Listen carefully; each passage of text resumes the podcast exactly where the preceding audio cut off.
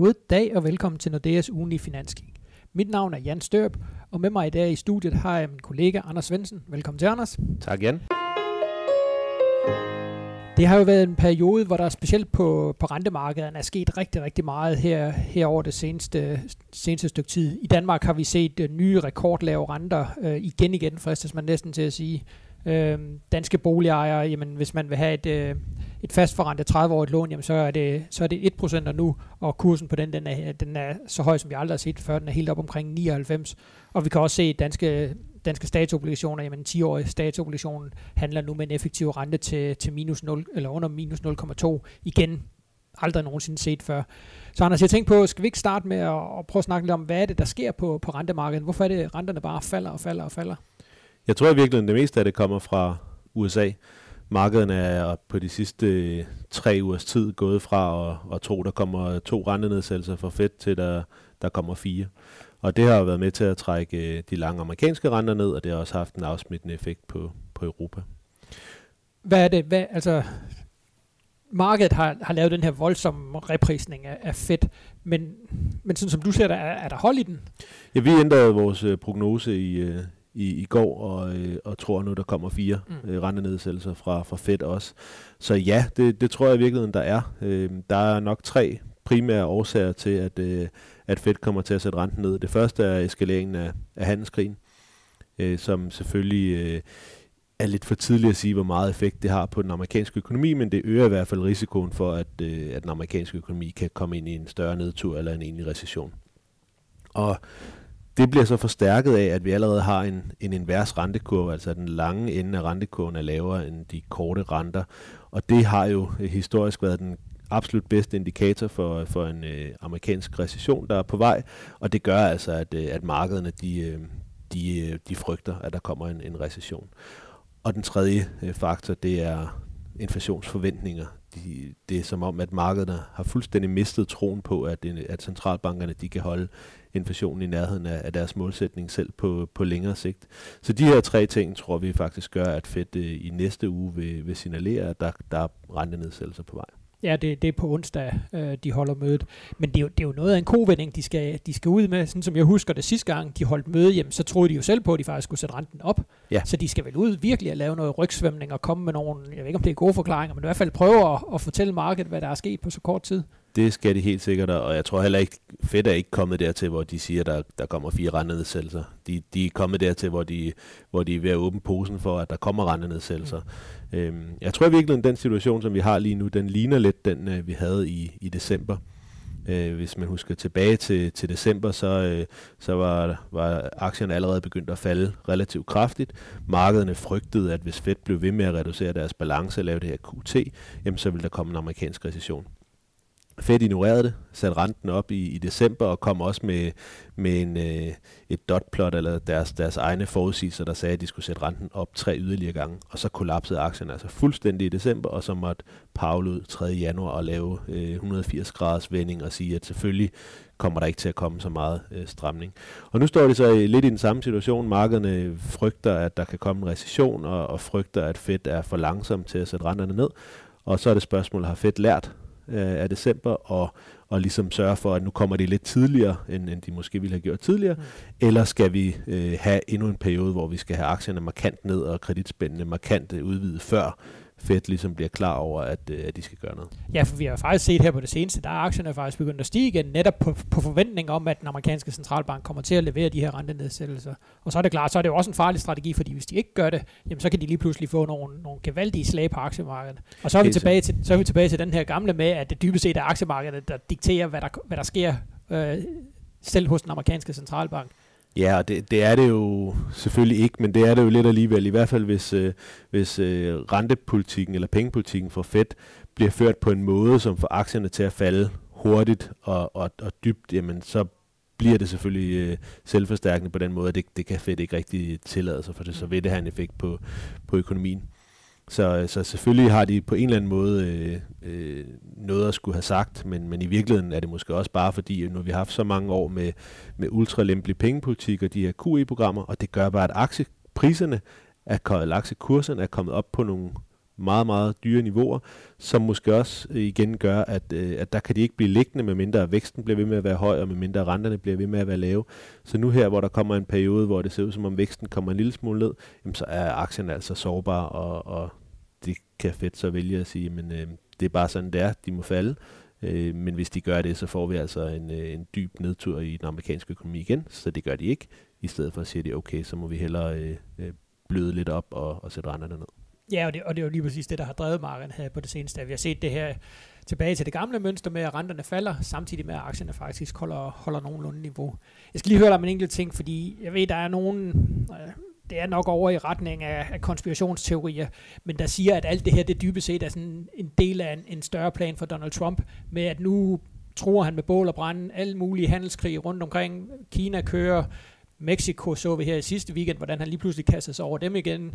Øh, der er mange, der spekulerer i, at Tyskland, Japan, bilindustrien bliver det næste. Men at alt det her, det dybest set er, er en del af en større plan fra hans side, at nu skaber han en masse usikkerhed. Han får nøgletallene til at blive dårlige så tvinger han den amerikanske centralbank til at sætte renten ned. Og når vi så kommer ind i, i starten af det nye år, jamen så får han landet nogle handelsaftaler, og så kan han gå ind, når han skal til at genvælge sig og virkelig føre præsidentkampagne her i, øh, i 2020, så kan han gå ind med lavere renter og stigende optimisme. Er det, er det en teori, du køber ind i? Jeg tror, det er at give ham for meget kredit, men altså, jeg, jeg, kender ikke, jeg kender ikke manden personligt. Øh, men det kan meget vel ende sådan. Øh, om det så er et udslag af en stor forkromet plan, det, det vil jeg personligt tvivle lidt på, men, men det har jeg jo intet øh, som helst at, øh, at, at, at holde mig til. Men, men det kan meget vel ende sådan, og man kan selvfølgelig sige, at, at alt det her handelskrig, det har han jo på en eller anden måde kunne gøre, fordi at han i hvert fald har vidst, at Fed har haft noget ammunition. Mm øh, at skyde med.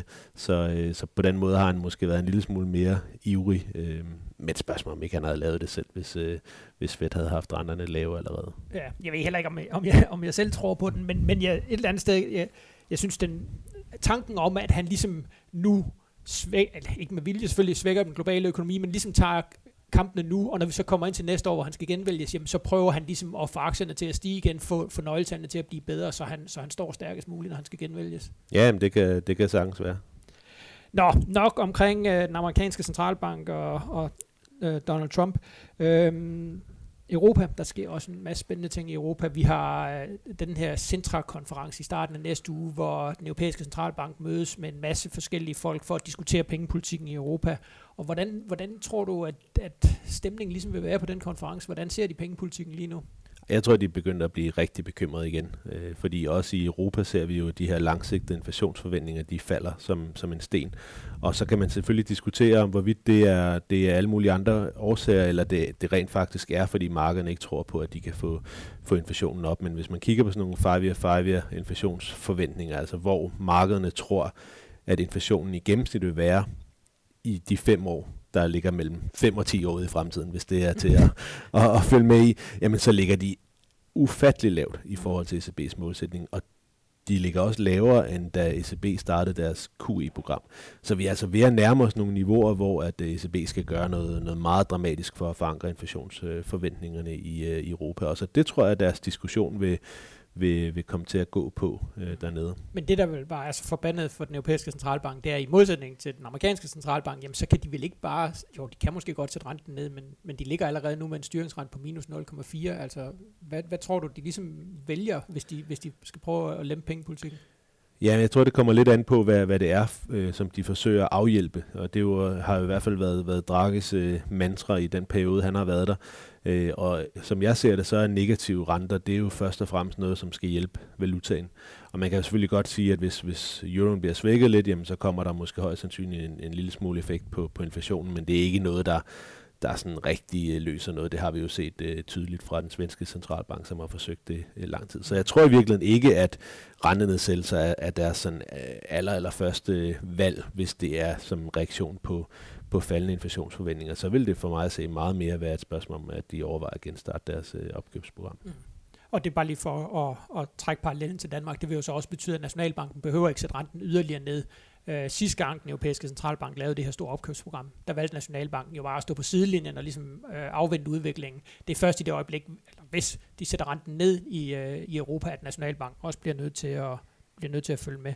Men så er der jo også, så er der også en anden mulighed for ligesom at prøve at få noget mere vækst, og det er finanspolitikken. Jeg ved, italienerne, de er jo, de er jo voldsomt frem i skoene med, med deres regering, der rigtig gerne vil bruge finanspolitikken til ligesom at, at skabe noget mere aktivitet. Øh, tror du, det er en mulighed? Kunne man forestille sig en situation, hvor, hvor man sagde, okay, vi har de her budgetregler, men situationen er så ekstraordinær, som vi ligesom øh, giver køb på dem, og bare virkelig åbner statskasserne for, for fuld drøn? Jeg tror, at de øh, nomineringer, som, øh, som vi kommer til at se over de næste måneder til, til kommissionsformand og, øh, og ECB-præsident, de bliver ekstremt afgørende for, for fremtiden for, for øvermåde. Øh, jeg ved ikke, om det, jeg tror ikke, der er nogen, der ved, om det allerede bliver, bliver i næste uge, at, øh, at der bliver annonceret en, en form for, øh, for, for favorit til kommissionsformand, men, men det ligger i hvert fald til at, at, at kunne blive et tæt løb der, ikke? Og, og det er klart, hvis man får en kommissionsformand, som er, er mere øh, tilhænger af at, at skulle lempe noget mere på finanspolitikken, så vil det selvfølgelig være noget, der hjælper rigtig meget for, for ECB, og også hjælper øvre mod ud af den her vækstmæssige øh, krise, som man er sådan lidt på vej ind i. Øh. Og det samme selvfølgelig med, med ECB-præsidenten, det bliver nok først senere, og det er nok øh, først andet skridt i, øh, i, i den kabale, øh, og Drakkes periode udløber jo som bekendt i, i oktober. Øh, men igen er det en, øh, en, en sydeuropæer, der, der gerne vil lempe, jamen, så er der måske større sandsynlighed, og markederne må, vil måske også se det som mere sandsynligt, at der kommer noget, noget yderligere lempelser frem for, hvis det bliver bliver en finde, eller i hvert fald en nordeuropæer, øh, så er det måske mindre sandsynligt. Ja, og, og rigtig meget af den her diskussion, det omhandler jo Tyskland. Altså det er jo ligesom det, hvordan Tyskland stiller sig i forhold til det her, der, der bliver helt afgørende. Og der kan man sige, jamen også Tyskland mærker jo nu konsekvenserne. Altså tysk økonomi er jo ikke noget over for vækst under 1%, øh, i, sådan som prognosen i hvert fald ser ud for i år. Så der er jo heller ikke så meget optimisme, som der tidligere har været. Nej, men altså, man kan sige, jeg tror ikke, der er nogen af os, der har uh, insights på, på det her, men hvis man kigger på sådan noget som, som bettingfirma, uh, ikke, så, så er det jo en tysk kandidat, der er favorit til at blive uh, kommissionsformand, som mm. det er lige nu. Og hvis, hvis det er det, så bliver det jo formentlig en, en sydeuropæer ved at gætte på, eller en fransk mand til, til ECB-præsident. Og hvis, øh, hvis ikke tyskerne lander øh, kommissionsformanden, hvis det bliver, bliver nogle andre, så tror jeg, at der, så kan vi jo få Weidmann tilbage i spil til ECB-præsident. Så uanset hvad, så vil der være en tysker, tror jeg, på en af de to mm. øh, poster, og det vil holde øh, øvermod en lille smule tilbage, kan man sige, på den måde, at så kommer man ikke til at kaste, kaste køkkenvasken efter øh, at få højere vækst øh, på den korte bane. Og der kunne det jo blive rigtig interessant, hvis det så i, alligevel endte med, at det blev Margrethe Vestager, der faktisk tog øh, formandsposten for kommissionen. Jeg så, tror, hun lå nummer to på, på den liste, okay. som, jeg, øh, som jeg så med sådan cirka en tredjedel chance, men hvorvidt uh, bettingfirmaerne så har insights, det, det ved jeg ikke. Nej.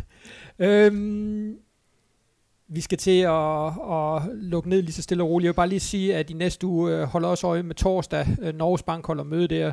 Norges Bank er jo stort set den eneste i hele verden, der er tilbage øh, ligesom at stramme pengepolitikken. Vi tror faktisk på, at de kommer og sætter renten op på torsdag i Norge, og at de faktisk også signalerer, at der kommer yderligere renteforholdelser ind i, ind i anden halvår. Så hold øje med, hold øje med dem øh, på torsdag.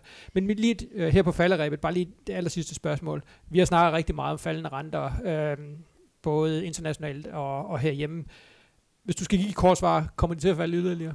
Det tror jeg, på den korte bane. Jamen, øh, skal vi ikke bare lukke ned med det, så har vi, så har vi også noget hængt op på, på et senere tidspunkt. Vi siger tak for nu, tak fordi I lyttede med, og det håber vi selvfølgelig også, I vil gøre i næste uge, hvor vi kommer med en ny udgave af vores finanskig. Tak for nu. thank you